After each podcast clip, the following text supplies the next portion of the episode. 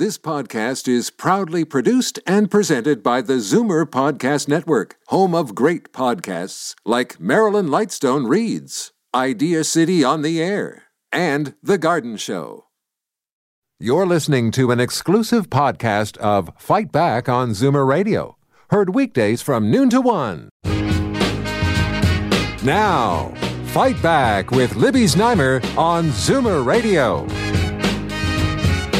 Good afternoon and welcome.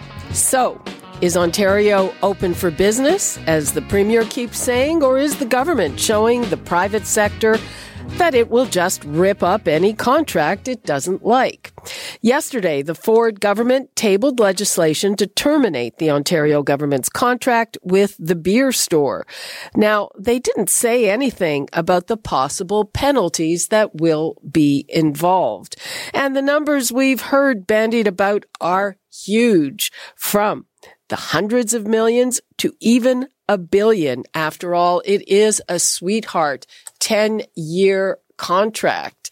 So also, uh, the legislation says it can cancel without penalty, but is that really the case? The beer store has said that it is going to sue. Also, on our agenda for today, the request for proposals to redevelop Ontario Place, a redevelopment that will not include a casino or condos, apparently.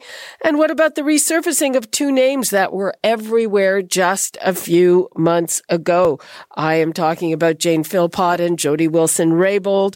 We will get to all of this with our strategists, but we begin with the union that represents the beer store workers and it is warning that the government's move could cost 7,000 good jobs. I'd like to welcome John Nock from the president of UFCW Canada Local 12R24. Hello, John. Thanks for joining us. Hi, Libby. Thanks very much for having me on. Okay, so what is your reaction to this? We were, we were shocked of the of the move yesterday by the PC government to cancel the master framework agreement governing beer retailing in the province. Um, it's basically an assault on good paying jobs and agreements negotiated in good faith. Ford has promised no one would lose their jobs as a result of his policies. He's now canceling contracts, creating chaos, and cooking, kicking good paying jobs to the curb. We'll fight this to the best of our abilities. Okay, and what is that? What are you planning? I mean, you did have a bit of a campaign in the lead up to this, uh, and it didn't seem to have any impact on the government. No, no. Ford has Ford has made many promises. No one will lose their jobs, and and we were relying on those promises. And now, now he's he's made the change, and we're going to have to find out what's happening from here and do what we have to do to to fight this legally. Uh huh. So, uh, what are your grounds? I mean, the, is it the contract with your workers, or what? What would your legal grounds be? Yes, for us, it's the contract with our workers, severance pay, um, ob- uh, pension obligations, benefits, those type of things. Our contract is with the employer, obviously, and the employer will fight the government as well. Uh-huh. But uh, uh, the employer is on the hook. The government isn't on the hook. No, but I think that is part of the master framework agreement that any costs associated with changing that agreement will be on the backs of the government. Are you and fa- the taxpayers of Ontario? Are you familiar with the agreement? Do you have a view on what the penalties might be? I that would be something to talk with the beer store about. Uh huh. And yeah because it's interesting because as, as far as I understand, the original contract actually protects the beer store from a change in legislation as a result of a change in government. Correct. Correct. That's our understanding as well. And it goes until 2025. Has there been any kind of blue skying about uh, how many jobs would be lost? I mean, presumably the beer store would still have some business even if this contract is canceled. At this point, we, we have no idea. We we know that there are seven thousand jobs on the line. As far as how deep it goes, that will depend on the government's next move. Okay. And uh, can you just tell us what you have planned in the coming days or weeks to try to keep this on the front burner and uh, to protect your employees? Well, we have we're we're active on social media. We are going to start doing leaflets and campaigns in front of beer stores. We want the public and the taxpayers to be aware of the potential fallout of this, the safety of the communities. As you know, we're province wide and we have many, many, many employees in every community of this province. Okay. John Nock, thank you so much for being with us. Thank you very much, Libby. Bye bye. Bye. Okay, now I would like to bring in our strategists. We have John Mykytyshyn, who's a conservative activist, political cons- consultant, and president of Bradgate Research, and George Smitherman, a former Liberal health minister and deputy premier, now vice president, senior vice president of corporate affairs for Biome Grow, and the author of a new book called Unconventional candor. So, George, uh, please start and be candid with us. Uh, how would you characterize the last days from this government? First, they back off big, huge cuts, and uh, then they do this contract with the beer store. Well, it's a uh, they're certainly uh, they're certainly taking a hold of the opportunity to be disruptors. I think the evidence is uh, is uh, bearing up that uh, in some cases they've moved forward absent of uh, necessarily getting all the all the all the grounding uh, that uh, they might have uh, needed. And I thought that um, the health minister uh, Christine Elliott, having been in that role before, I thought that she paid quite a terrible price for the way that the government uh, backed off on the public health piece because uh, she she'd really been out there selling it. So. Uh, it's uh, certainly a uh, tumultuous time. I think they made a big move on Ontario Place today too, which will uh, certainly uh, uh, stir some waters. We will certainly uh, get to that. let's bring in John Mykytyshyn. You're a conservative, John. What's your take on the actually dizzying developments of the last few days? Um, yeah, I, in a word, mystifying. And I think for anybody who's a professional as an observer or some associated field of government relations, polling, research, uh, lobbying, um, uh, mystifying because we don't know whether the government is brilliantly negotiating by pushing things out hard, having the world get all upset, and then pulling back and looking reasonable, or are they operating from chaos that they don't really know what they're doing, and uh, they end up where they end up uh, because they can only have so many people screaming at them before they listen. So it's it's uh, like I say, mystifying.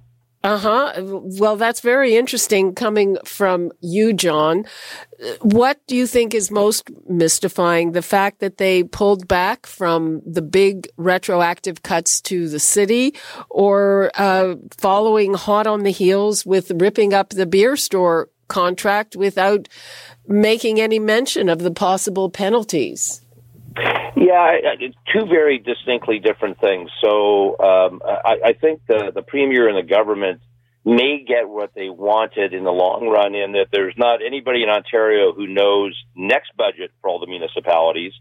They uh, they don't have any money guaranteed, but. Uh, Doug Ford was elected last June, and all the municipalities, all those politicians didn't get elected until October, and their budgets came after. So it was presumptuous of all of them to think they had any money. So I think the government uh, missed an opportunity to say, we never promised you anything. You're relying on an old government who spent recklessly. So where are you getting that from? But having said that, the government had months in which to, if they were going to do that, give those new councils, even if they were returning people, all those councils before they started the budget process, fair warning. And they didn't do that. So in if you're going to go with fair, I think they did the fair thing in in holding off until next year, but get ready again. The the beer store, you know, this is where uh, you know uh, bad news story comes out, so a news story comes out to change the channel. That that would be the uh, analysis of people who think the government is uh, governing brilliantly, and maybe it is, or maybe they've just got so many files happening uh, at the same time that it's happenstance, right? Like this is the most activist uh, government I think in uh, provincial history, and it's also the most. Um, uh, it, it's not like any other. It, it is absolutely unique in its um, uh, speed at which it's trying to do things. Uh, you know, the, the term disruptor was used a second ago. Um, absolutely, they are willing to take on any institution, any organization. Nothing is sacred so it's not at all surprising that when it comes to the uh, the beer contract, they looked at that and said, "Well, this is ridiculous, and we're not bound by it, and, and we're going to uh, change it." Okay, um, George Smitherman, you were in a former Liberal government, not the one that signed the original contract. Why would a government sign a contract that says it would be, quote, binding and enforceable against the province despite its status as the crown, even where the alleged breach results from a change in legislation or public policy?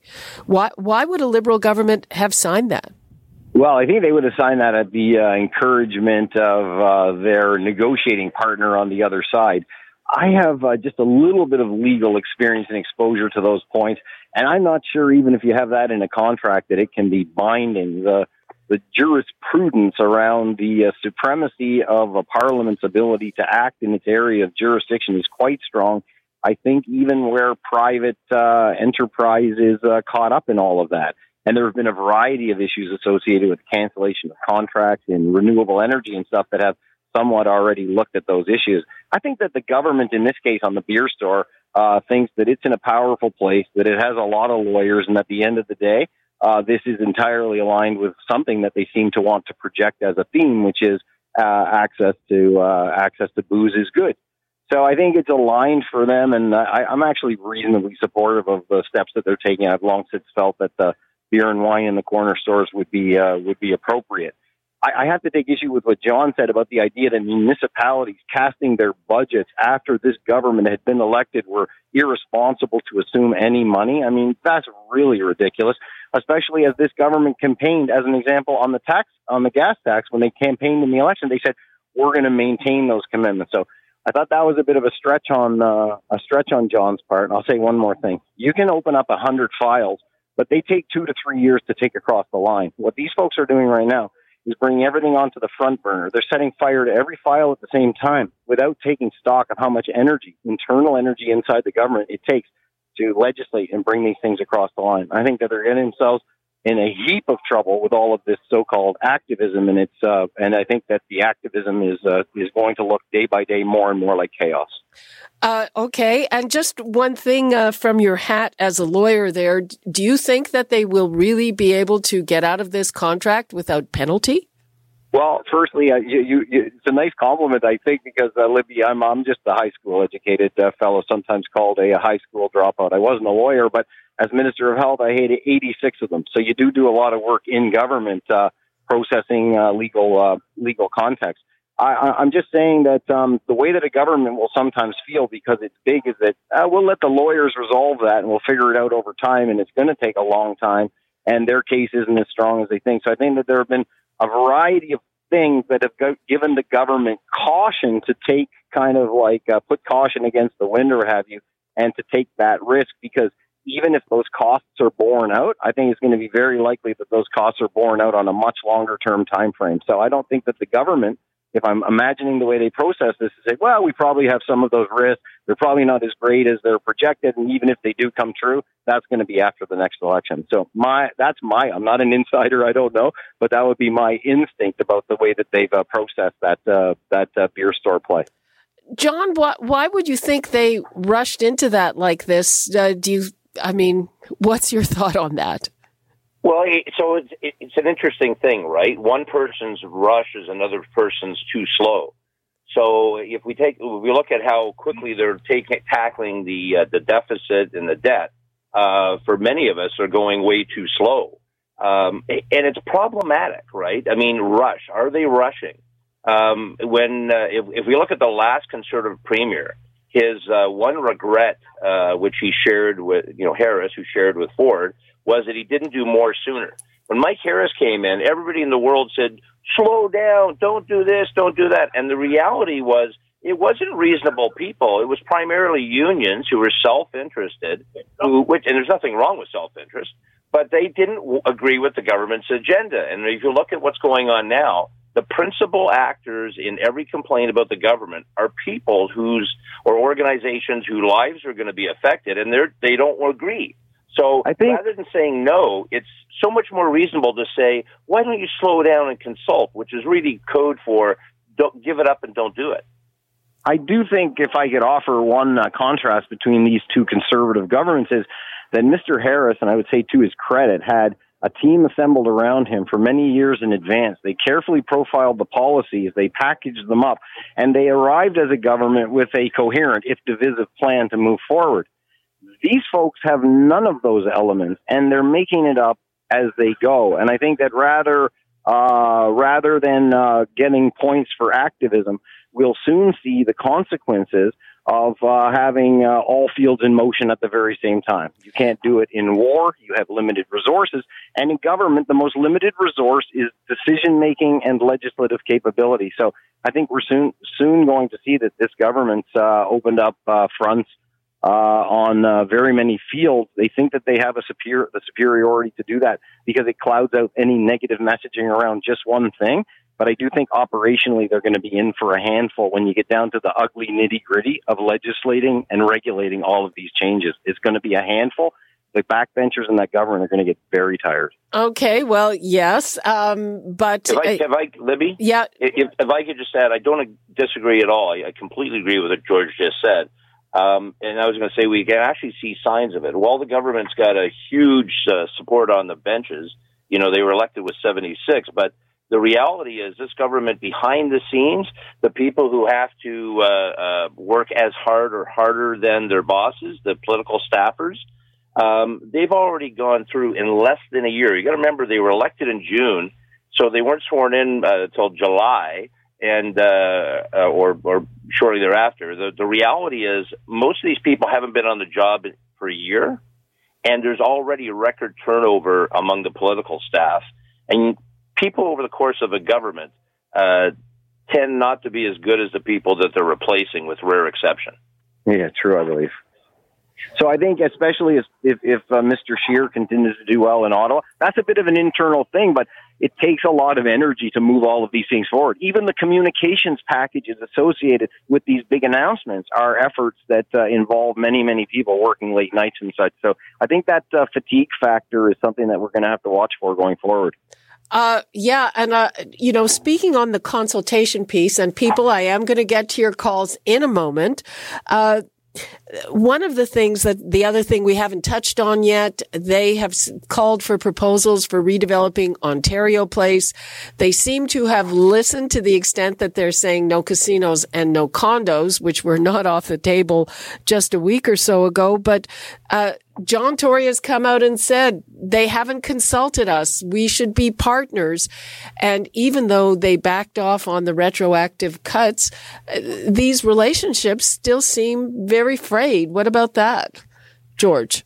You know, I have a bit of a, I have a bit of a personal view that Ontario Place and Exhibition Place need to be thought of, brought together as one and thought of as one. It, to me, it's long since past ridiculous that on opposite sides of Lakeshore Boulevard, We've got a provincial entity and a municipal one who sometimes fight over things like parking revenue. So personally, I'm I'm I'm I'm one of those that thinks those two places need to come together. And when you have that big landscape, you really could come up with the most exciting vision possible.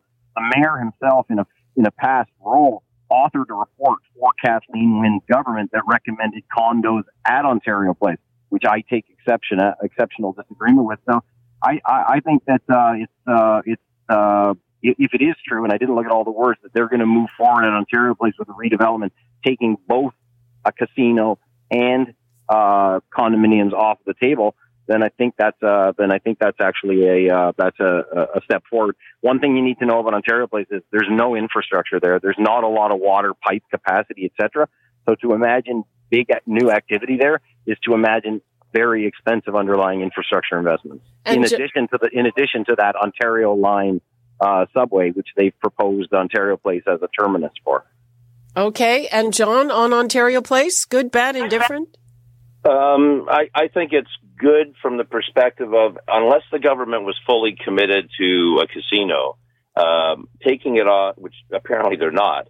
Uh, but that was everybody's suspicion, right? So taking it off is great because we're going to avoid the uh, next uh, whatever it is four ten year long war over having a casino there. Um, it, it, it, look, growing up, uh, it was one of the greatest destinations in Ontario. It's uh, now a sad relic of a bygone era. Uh, I think everybody's on the same page of wanting something great for it. And, and but, but it requires courage, and I and and I know the report that uh, George just mentioned with Tory, and and sadly, part of the problem with partnerships and getting multiple levels of government uh, or politicians to work on something, you end up with compromises. And that report had, under Tory, had things like condos. Uh, there's no shortage of condos along the lakeshore. There's precious little space for development.